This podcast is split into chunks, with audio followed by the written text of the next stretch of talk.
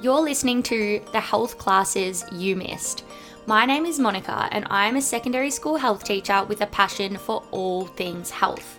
Whether you're currently at school or you finished twenty years ago, this podcast will help you understand those topics that may have been skimmed over, considered inappropriate, or flat out ignored. So sit up straight, faces forward, let's get into it.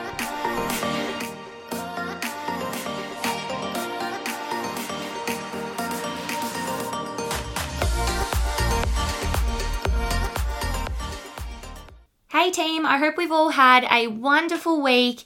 As you can probably tell from the title of this episode, there is no, no, no stupid questions episode. No, no, that sounds funny. No stupid questions episode this week.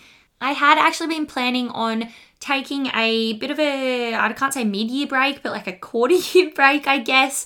I know last year I went all the way through with my episodes and I definitely got a bit burnt out. A lot happened last year personally for me, and somehow I ended up fighting through it. But I think that this year, I've talked about it a lot, we are prioritizing mental health, and I have found in the last few weeks, if I'm being totally transparent with you guys, that I haven't been feeling as happy with the content that I've been putting out. I've definitely struggled with the research side of things and finding time for that. And I feel like I'm constantly chasing my tail with it a little bit. So I want to take a second, take a couple of weeks, come back better than ever. So I will be taking most of April off. I'll be back at the end of April once holidays are over. If you are, you know, a teacher or a parent or at school now, you'll know school holidays start next week when the Easter break comes. So I'm going to take that. I get kind of three weeks for that. So that is the plan. That has been the plan. In addition to all of that, those of you who are long-time listeners, especially if you started,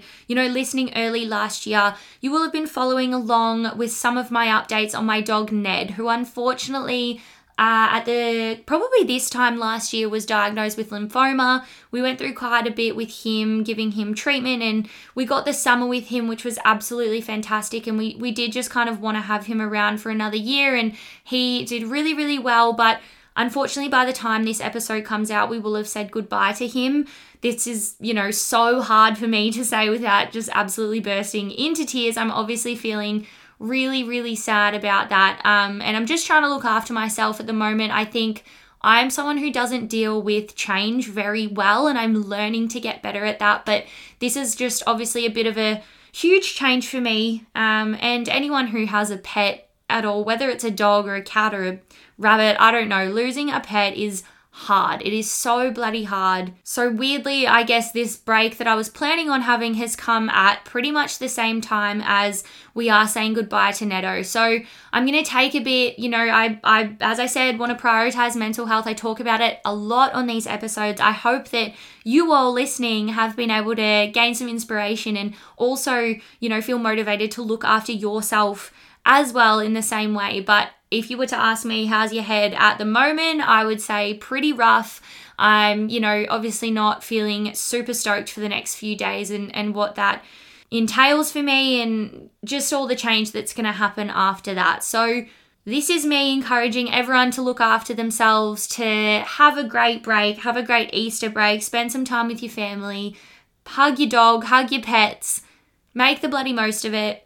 And on the topic of How's Your Head, there will still be a How's Your Head episode out on Thursday this week. So that will be there for you to enjoy, whether that's on YouTube or listening on Spotify or Apple or wherever you get your podcasts. So make sure you tune into that one. And then, as I said, the next episode that comes out will be at the end of April. So a good time if you guys haven't listened to every episode, you could go back and listen now during this break.